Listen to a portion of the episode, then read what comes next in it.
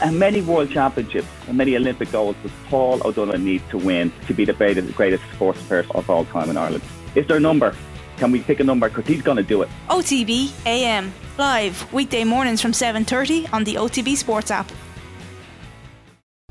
The news round on Off the Ball. With Gillette for an effortless finish to your day. New Gillette Labs Razor with exfoliating bar. This is Newstalk.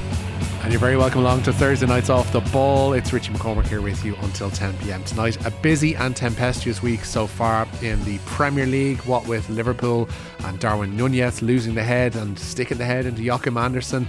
Uh, we've had Thomas Tuchel and Antonio Conte with their little set two on the sideline at Stamford Bridge on Sunday, and Manchester City uh, still herring away with things at the start of this new season. John Giles is going to join us in the football show after nine o'clock tonight to look back on all of that and more. Uh, it has been a difficult night so far for Shamrock Rovers in their Europa League playoff first leg away to Ferencvaros.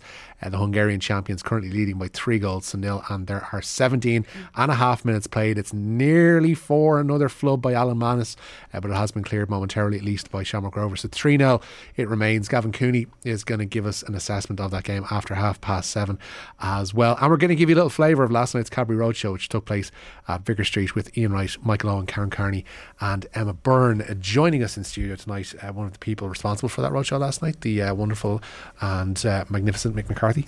Mick, you're very welcome to the studio as always. That's a beautiful intro, Richie. You deserve it, don't. Mick. Responsible, You I'm not deserve sure, but uh, we had a fun night, and God, it was great to be at a at a full big road show again. Yeah. That was a real kind of feeling of we've had a weird few years, and we're back to the way we were. You know, I was going to say COVID is gone or whatever, but like you know, statements like that are ridiculous. But it did feel a bit back to normal. There was a lot of kind of like rambunctious Oh, really? Arsenal fans in oldish jerseys, uh, kind of shouting at the stage. You Did know, you have to do the- the usual thing that you do in a in a uh, in a roadshow, which is just tell people to not come up to the stage like during the middle of the show? no. No. Funnily enough, people were kind of well, uh, well, well behaved. There was there was kind of like one guy who was sort of like uh, a massive, massive Ian Wright fan, who had spent had gradually kind of got more himself more involved in the show. Right.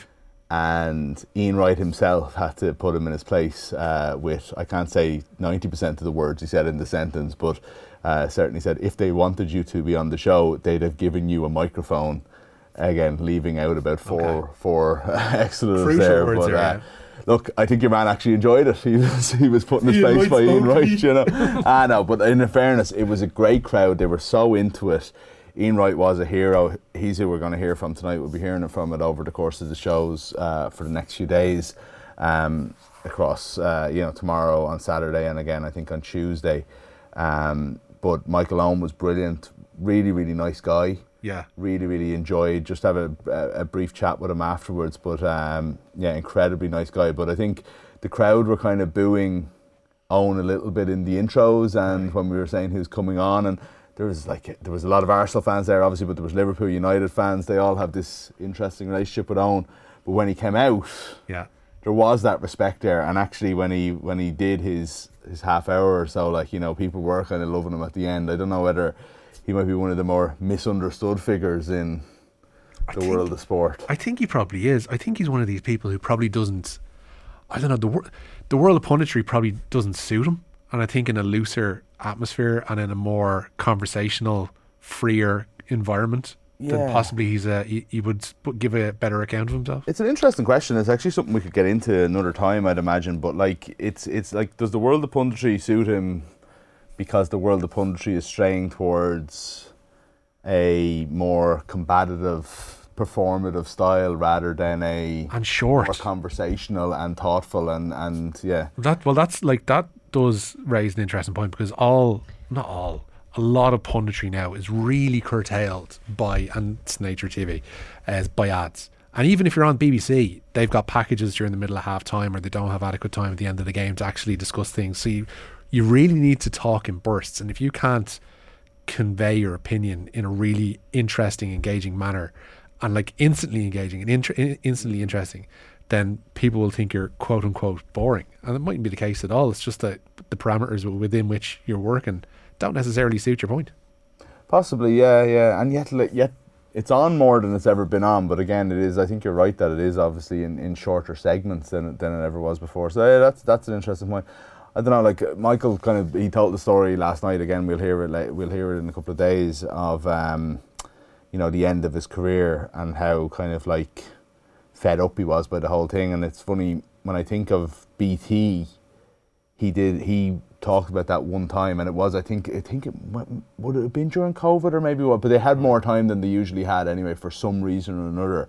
And I was it's the most memorable piece of BT analysis or B, you know piece of analysis that I've seen on this a when live game BT, on BT. started doing like the long segments after a game. I think they just would sit around and almost have a chat, and it's when Maybe it was, it's when the it talk of the golden can't generation stuff came up between Frank Lampard and Gerrard. I think while they were still pundits, and they were really interesting conversations, Yeah. and they were interesting because they were longer and they had the ability and the time to actually draw these things out. Maybe yeah, and I just like we were kind of half talking about it on the show the other day, but like what's what's the memorable BT segment you can remember from the last couple of years? You know what I mean? I don't. They don't. Countless uh, episodes of Fletch and Sav, countless. okay, fine. right. I, well, I suppose I mean like I, I don't remember anything Rio has said. I don't remember anything Joe Cole has said you don't remember anything Don't. Rio Rio has said. The recently. there's the contract. Get the contract out. Get him to sign There it. you go. That's, How, what, that's your that? definitive that's three BT years moment. ago or something, and that's probably the last time. And that was uh, yeah. Also, three words. aged well. three words that uh, occurred on BT. Oh no, it's not three. Wait, it was- Count the words, Richie. Come back to us. two, four. It was just banter. Richard Keys. On That top was of on Des BT. Kelly. It certainly was. Oh. These are oh. all on shows. I don't even know if these exist anymore. The the like the show that Des Kelly had that Richard Keys appeared on, where he gave his side of events and the dark forces that were at play behind the Oh, was scenes. BT even around back Uh, then? it was. I'm sure it wasn't like Setanta. This it was definitely not Setanta. it was definitely not Setanta. This was Des Kelly in BT. Dude, Clare Balding had a chat show on there as well for a while, didn't? Yeah. I don't think that's there anymore, is it? God, you're going back now. You're going back now. going I think like I am probably years. talking about a little bit more recent stuff. Like, uh, yeah. But anyway, there you go. A good night had by all. Ah, it was a great night. It was genuinely very, very enjoyable. And yeah, crowd seemed to enjoy it. And hopefully, when you're listening now, yeah, I think like you're listening right tonight now, like you know, the beat machine is in full force, but uh, you know, not too bad. But like you know, I do think I always think that like you do get a sense of these things on the radio, but it's only when you're in the room that you kind of you know really kind of get like how funny some of these guys are as well. You know what I mean? And it's like Emma Byrne, Karen Carney were there as well. You'll hear particularly like I think we're going to play that tomorrow night. You hear like Emma Byrne was a superstar. Yeah.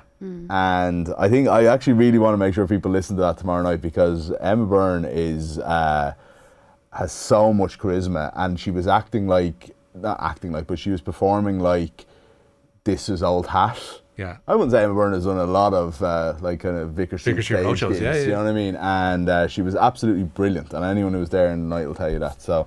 Um, yeah, there's lots to look forward to if you're if you're listening on the radio over the next few nights. There you go. That's also forward to. As I say, we're going to give you a flavour of it. The Beat Machine has been working in full effect to uh, bring you some Ian Wright uh, tonight. That's going to come up after 8 o'clock. After 9 o'clock, John Giles is going to be speaking to us around the uh, weekend's events and the week's events in the Premier League. And also, Gav Cooney is going to join us after half past seven. The full time whistle will have gone by that stage. Uh, Shamrock Rovers 3 0 down away to Ferencvaros. It could have been a lot, lot more by this stage. Ferencvaros uh, have wasted uh, several chances in the second half, to be quite honest with you, and could well have been uh, doubling their scoreline as it stands with 3 0 into the final uh, 10 minutes there. Before we go any further, as well, uh, a note as well, uh, being a Bohs fan, this didn't escape me last night either, and, and it's kind of been stuck with me today as well. Uh, the tragic passing of Derek Monaghan, who was involved in and around the club for years at this stage. Um, Mono is how pretty much everybody knew him. It's how I knew him. It's how I knew him up until recently. Um, and his passing has come as an incredible shock to everybody involved at the club and the kind of person. Uh, I was saying to friends last night that you want involved in your club and you want to be to be front of house. He did absolutely everything between being uh, a DJ, between being a barman, between being a bar manager, steward. Uh, he's worked in every capacity almost in the club and leaves behind a young family and leaves behind countless amounts of friends and there's been such an outpouring towards him as well. And yeah he should be seriously uh, seriously missed in and around the club. So uh, we'll dedicate tonight's show uh, to Mono. And uh, yeah we'll crack on with the news round which is brought to you with thanks to Gillette. Um, bringing an effortless finish to your day. Amory we will start with events in Budapest Yeah, Shamrock Rovers trail Ferencváros 3 0 with less than 10 minutes of normal time left to play in the first leg of their Europa League playoff round in Budapest. The winners of this tie will progress to the group stage. The Hungarians have won four consecutive domestic league titles, so this was never going to be an easy task for Rovers, but they've been well beaten tonight 3 0 with 82 minutes on the clock. Yeah, Gav Cooney is going to join us uh, on the line after half past seven. He's been keeping tabs on this one. It was a pretty difficult night for Shamrock Rovers from the jump, but as Dan McDonald said a couple of times on the show last week, so this has been a, a pretty much a free hit and a, I guess a, a sense and a flavour of what can expect our Rovers can expect once they get to the group stages of the Conference League is what it's now looking like, Mick.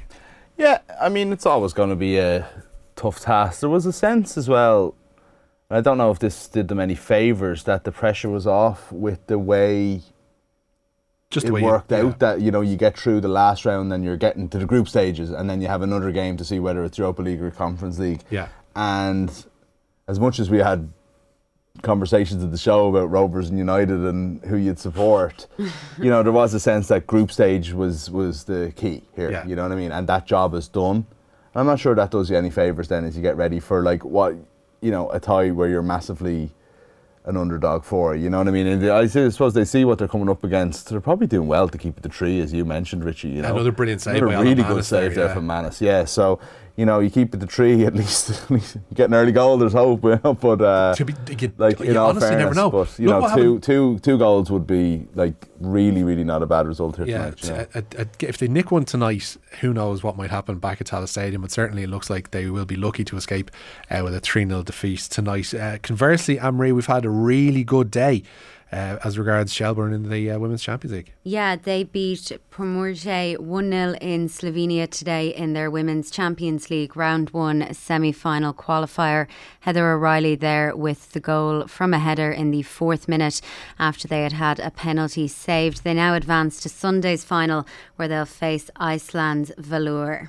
Yep. Heather Uh, O'Reilly backing up her uh, trolling of Cristiano Ronaldo yesterday as well. I saw that as well. Okay. Yeah, they they were uh, to be honest with you, they probably deserved to be further ahead coming away from this first leg because that penalty, uh, in the second minute essentially, was really really poor. Uh, probably should have been tucked away uh, with a bit more ferocity. But Shelbourne were on top in that first half and probably could have driven home their advantage. So I think it's like a round robin rather than a first leg as such. Yeah, so like they're playing. still, yeah. yeah, yeah. I know. Still, like I'm just saying, it, it's it, it, it's lo- for a one 0 result that should have been more. It's lucky it's this format of competition rather than, you know, a, a, a, two leg where that could come back to haunt them. Yeah, uh, you missed b- being ensconced in Vicar Street last night. You missed the excitement around Rhasidat Adeleke in her 400 meter final. I did. It was popping up on the timeline, and I was I was uh, disappointed not to be able to see it. Yeah, she was um, absolutely fantastic. Obviously, in uh, that fifth place finish, we called it live on the air. We were fully expecting it. It was like, oh yeah, hits news, two minutes past nine. We'll kind of time it out. It'll be fine. We'll be maybe a minute or two behind.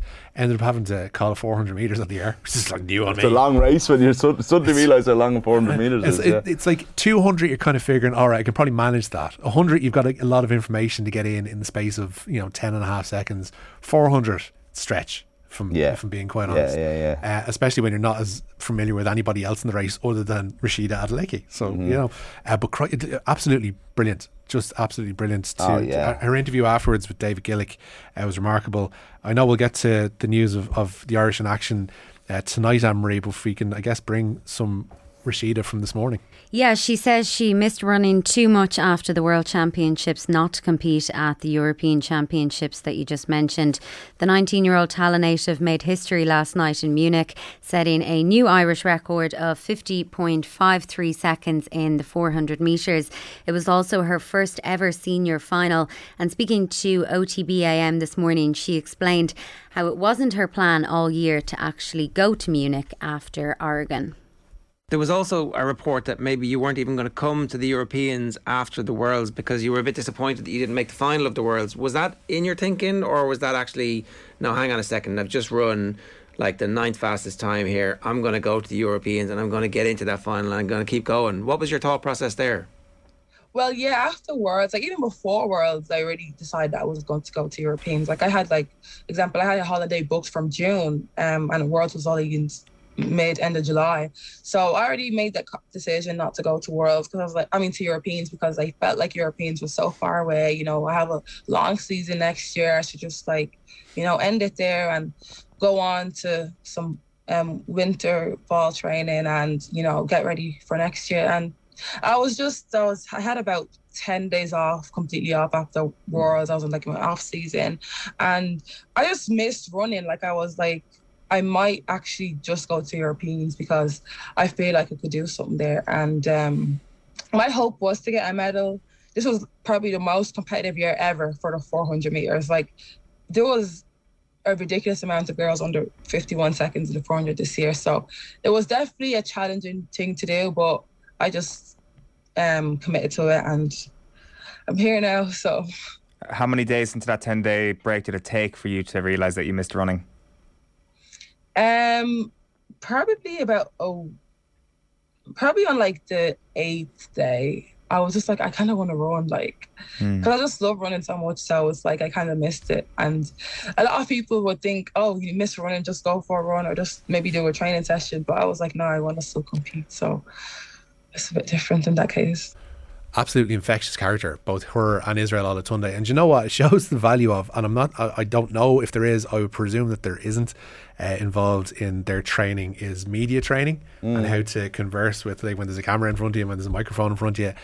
Both her and Israel, and even to, uh, in a completely different sense, the way Sarah Healy spoke to uh, Cathal Dennehy over there about her own problems and uh, the 1500 metres uh, in the last few days as well. The, the way this team has, is able to speak and put, like you know put their own personality so firmly across and not just dealing straight batting platitudes and you know Absolutely, stock yeah. answers and do you think they've had much media training? I, I honestly don't know. I, or is it I just they are really warm open characters? Because maybe it's just a coincidence because especially Rashid and Israel over the last couple of days like the warmth and kind of the openness that they've shown and it's like really positive in terms of athletics, which isn't one of the major sports followed in Ireland. Yeah. So people that are tuning in, unfortunately, we do often tune in only when these major tournaments come around, and you get an education from them almost. Yeah, they've been yeah. they've been really infectious. I, they're also a great advertisement for like just you know be yourself yeah, and, the and don't be afraid of things because all so you much, get yeah. is all you get is good reaction from it. People want you to succeed people don't want you to be oh, so reticent. I don't know, but I'm look, so I mean, happy she spoke about how the looking at the screen was a distra- distraction, mm-hmm. and she pointed that out. And she still ran a five five three. Yeah. In a you know, her sixth ever outdoor four hundred, her sixth ever, and she's knocking nearly a fifth of a second off her own best. She's nineteen. Yeah, and like I mean, we still don't know whether she is going to be 200 probably is probably the consensus, but she's getting better at the 400 all the time. She's a fifth place in a in a European Championships now. Like I love that both of them. It's what a couple of days. Like it's been a, it's been amazing. But like that, not only did two Irish athletes reach these finals, uh, they're both young and have their whole futures ahead of them. But not only that, they made the final and then went out and ran PBs, ran Irish records in those finals. That's high performance. You know what I mean? That's like the, you always hear that going back to the Olympics, like for generations. It was like, what's success for Irish athletes? We can't judge it by medals. We can't judge it by that. What can we judge it on? Irish records. And they're going out in the Europeans, and both of them are doing it in the final. 19 and 20, like that's it. Like, yeah, I can't believe that Rhasidat Adeleke is only 19. I feel like she's been in our lives for years. Yeah. It's incredible that she's only 19. She's achieved so much and I know it's all like it, it's it's through the age groups, but she was obviously so such a high performing athlete for so long. Yeah. I feel like I feel like she must be at least 23 or 24. like she's like uh, honestly, how long have we known that name? It's it's it's it's, a, I think it's knocking on four years now at this stage. I think she was when she was in an under 16s. Yeah, she, we yeah. kind of first got the kind of alarm bells in a good sense that you know there's a special talent. But uh, she's fulfilling it, you know, yeah. and that's what we're seeing. We're seeing that progress all the time. A sixth ever race at that at that distance. And in contention for a medal. Like at 19 years of age in a Easily European final, her yeah. first. Yeah. That's just absolutely incredible. Um, we have more action, of course, uh, in, on the Olympic Stadion track tonight, Marie. Yeah, um, tonight Andrew Coscoran is in the men's 1500 metres final, and then Roisin Flanagan is in the women's 5000 metres final. Those events are at 5 past and 25 past 8, respectively. Elsewhere today, Mark English advanced to the semi finals of the men's 800 metres in Munich. The Donegal native won his heat in a time of 1 minute 47.54 seconds. Thomas Barr unfortunately missed out on a place in the final of the men's 400 metres hurdles, and Marcus Lawler didn't manage to make the semi finals of the 200 metres. Michelle Finn then finished seventh in the semi final of the women's 3000 metres steeplechase, and that saw her qualify for the final. Louise Shanahan made it through to the semi finals of the women's 800 metres. That was after a third place finish in her heat. I don't know why this has turned into a uh, a, a BT Sports um, memorial. Uh, I don't, they're, they're not going anywhere for the time. Memorial? A memorial, Well, that's, God. that's what you were, trying, you were trying to pick out your favourite moments for BT Sport down through the years. That's you know this is what this has ended up being uh, for certain textures. Uh, another save I think by Alan Mannus there to keep uh, Ferencváros out. They're playing seven minutes of added time. Two of them have just gone. Jake Humphrey's live coverage of the helicopter crash at Leicester was superb, as was Lineker on Maradona. Both of those I do believe were done live. Obviously they were at the Leicester game at the time and had to cover that as it unfolded. And uh, on the night I think it was that Diego Maradona passed away, or certainly that week anyway. Gary Lineker was helming their Champions League coverage. So yeah, they were both they were both standout moments from BT Sport down through the years, Mick. Fair enough. Yeah. Okay. They've done. They've had. They've had a lot of football over the years. I will agree that uh, the the Leicester thing was great. Yeah, Gary Lineker is no longer with them. So again, I was talking about more recent stuff. We heard. I don't know where that sentence was going. You're like, Gary is a really slow, deliberate tone. Of course, Gary Lineker is no longer with. BT There was, there was a gap there.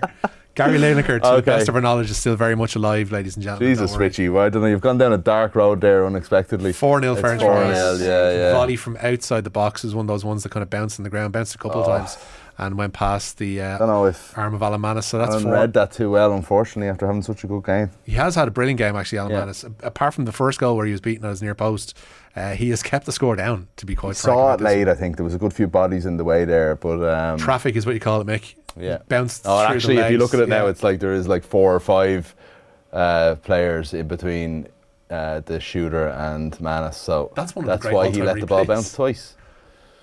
Superb, yeah. Yeah. there you go. Anyway, um, I just wanted to say something about Thomas Barr actually before we move off the athletics. He he's had a really tough four years, and look, maybe this is kind of it for him and at European level or whatever, and he didn't make the final. You know, just one of those kind of athletes that I think is possibly underappreciated um, in what he's done over his career, and like even today. You know, he was in the wrong heat in some ways. He was the seventh fastest. Yeah. But obviously, the way the heats worked out, he he didn't advance. You know what I mean? So still, still had the time in his legs to go and make a European final. You know, so I think that's just worked. And he also raised the point in the week as well about the top 12 in the rankings essentially being guaranteed places further down. In like So he'd have to go through a heat because he wasn't in the top 12. Whereas your ordinary bog standards uh, elite championships will have everybody tossed into the heats Mm. and then advancing through. So essentially it was like a seeding system. And to a degree, I guess you could say he's probably undone by it uh, a little bit because you have people who would have been in those uh, semi-finals who would have been able to save themselves for uh, the, I guess, the, Yeah, the cut yeah. and thrust of just two races, more or less. Fair enough, yeah. And I do think as well, without without kind of like the kind of rotten old spell of injuries he's had, Yeah. I think you know we would have seen Tom Barr is a perennial finalist and like medalist at this level, even over his career, and we'd be sort of talking about him in very different terms uh, for like at, a, at basically he was holding it together in a really grim time for Irish athletics. It was the only real bright spot, more you know, less, and uh, yeah, again, like. Actually, he made the Waterford Mount Mount Rushmore anyway, didn't he? There a couple of years ago. and, he, so- and he's devilishly handsome as well, Mick. So he's, he'll always have that on his side. Um, as is the nature of these kind of different unfurling European championships, the gymnastics got underway uh, today as well, Emery. Yeah, that's right. And Rhys McClenaghan faces a long and nervy wait to see if he'll make the finals of the pommel horse after a difficult morning in the qualifiers that no one really expected. The 2018 gold medal winner scored 14.200 to finish in second place, but that may not have been enough to qualify. Meanwhile, Ireland's Dominic Cunningham is in second place after subdivision one one of the all round event. Daniel Fox is sixth with Ewan McAteer eighth. So Cunningham, the only man there with a chance of progressing. I'd be interested to see how that uh, Commonwealth Games uh, Farrago kind of affected Rhys McClenaghan's preparation here because uh, for people don't know he had that situation. Obviously, he's uh, an Irish athlete in terms of Olympics, and uh, the uh, Olympic Council of Ireland would obviously recognise him as, as, an Irish athlete. But he wanted to compete for Northern Ireland at the Commonwealth Games, and the Commonwealth Games organisers said no because he'd uh, he'd represented Ireland before. They were probably unfamiliar with how things operate on this island and the unique nature of, of dual, I guess, uh, representation and was out for a while and then had to get himself in. And that that kind of stuff can't be good for your mental preparation for a major championship. No, probably not. Especially like I mean, it's it's like the last thing anybody needs is to go out and kind of like be making statements about their nationality and uh, you know and their identity before they're competing in a sports event. Um, but look, I don't know. I kind of feel like that uh, that was sort of done and dusted a while ago. He's play he's competed in the Commonwealth Games since. I think it's probably more to do with the fact that having two major championships back to back can't be an easy thing to sort sure, of. Yeah. You know, I think you have to peak for one or the other when you've got Commonwealth Games and European Championships a couple of weeks apart, really, you know. Yeah. He said afterwards that it was a win to even be able to compete, though, and the statement felt okay. ever so slightly loaded. Yeah. Yeah. Yeah. Uh, he's, Possibly. he's not a boy short on confidence anyway, Rhys McClenaghan, and uh, hopefully he'll be back uh, to his best uh, sooner rather than later. Ireland's involved in the hockey as well today, Marie. Yeah, they host Poland, the Czech Republic, and Turkey over the next three days in the Euro Hockey Championship qualifiers. Just one qualifying place is up for grabs for these finals, which will be held in Germany in August of next year. They face Poland this evening. Pushback is at half seven at the Sports Ireland campus in Blanchardstown. So, in just a minute's time. Yeah. Pushback's a great uh, term for the start of a game, isn't it? It is. You get beat kick off or throw in. Throw in, tip off as well. Yeah, some people off, use yeah. tip off for hockey, but pushback is correct. It's more correct. Oh, they are wrong. It is. I played hockey for years. No, and years. I, I well believe you. I'm just, I'm just saying, make make sure you have the dig at the people who are can get it arse. what do you say, Richie? I would have said tip off, but I'm I, I'm I'm more than open to correction here, especially from somebody who's actually played. Is it as tiring as it actually looks? Hockey looks like it'd kill you in a proper in a proper full on game. Yeah, like well, there'd be different positions of a team that will be more tiring. Like midfield is obviously naturally more tiring. A sweeper position, you couldn't, you could have a game where you're not moving like half as much as a more forward player. But um, yeah, like I didn't play at any sort of a high level. I'm not comparing myself to international standards, but um, yeah, fitness would be important.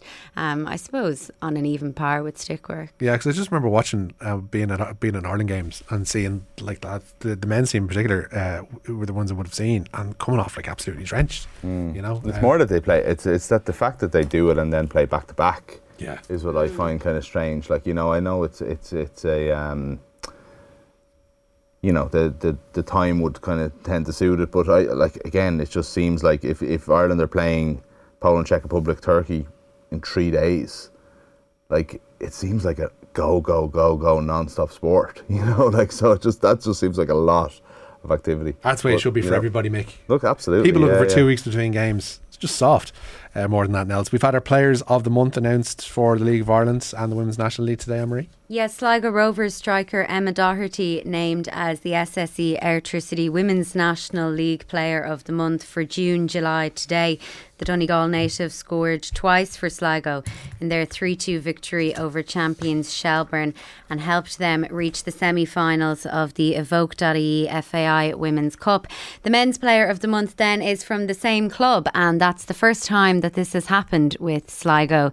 Aidan Keena was named SSE Electricity Soccer Writers Player of the Month for July. He scored two league goals against Shelbourne and also against Bala Town and Motherwell during Rovers' recent Europa Conference League run. Uh, that match, by the way, is over. It's finished 4 0 to Ferencvaros. So Shamrock Rovers will uh, essentially have a mountain to climb. They've got a uh, bigger fish to fry, you'd imagine, in the league against Dundalk on Sunday. Worth noting as well, West Ham are in European action tonight as well. They're playing at home to Viborg. And from an Irish perspective, there is a first start of the season for Conor Coventry in midfield. Not too many changes from David Moyes this evening, but one of those does see Declan Rice drop out and the Republic of Ireland under 21 midfielder Conor Coventry starting in his place. Uh, Darren Randolph again on the bench for West Ham, as is uh, Alexander Armstrong Oko-Flex. Uh, he is on the bench too. Who uh, he wasn't necessarily he wasn't actually on the bench at the weekend. Has come back in amongst substitutes uh, tonight for West Ham at home to Viborg. We'll keep tabs uh, on that one as well. And before we go, uh, the team named for Saturday's first test with Japan on that uh, historic mini tour. Yeah, correct. And there are four debutants named in the Irish women's starting team for Saturday's first test in Japan. Fullback Méabh Deely, right winger Natasha Behan, outside centre Aoife Dalton, and out half Dannah O'Brien set to make their first starts in green. Nichola Fryday will captain the 15. And speaking today, Aoife Doyle explained how the group spending longer than usual together has been majorly beneficial, especially for those younger members of the squad. I suppose we're so used to coming in on a Friday evening and just having until Sunday together. And I think the um, idea of spending three whole weeks together as a squad, it's just there's been a buzz and it's been really exciting because um, we've had so much time together to grow off the pitch and to bond. Um, especially with so many new girls coming in, like there is huge age gaps in the squad but which has made it more enjoyable because um, there's just so much going on around you. There's so many conversations happening. People are forming new friendships, new relationships. So um, the buzz on camera is the same as off camera as well. So it's been really nice. But yeah, um, as I said, I've been around a, a, number of years, so I, I know how people have helped me when I first came into the program and how they've brought me on around them, and that's something I wanted to do with the new girls that have come in. Um, so I'm very excited for them to see see how they go on Saturday. There you go. That's Aoife Doyle speaking ahead of that historic first uh, test with Japan on Saturday. Before we finish up, Ann-Marie, news of the golf and Shane Lowry in particular. Yeah, Shane Lowry doing really well at the PGA Tour's BMW Championship. He has just one hole of his first round left to play in Delaware, and he's just a single shot off the lead. He's six under par through 17 today, and the lead there held by American Keegan Bradley on seven under par. So Lowry just back on six under. Seamus Power then is level through 16 today. That leaves him in a tie for 30th. And Rory McIlroy is just getting his tournament underway. That's alongside Austria's Sepp Straka. All right, Ann-Marie, thank you so much for the news round. Mick as well, thank you so much. We'll let you get back to bleeping Ian Wright before he goes on air.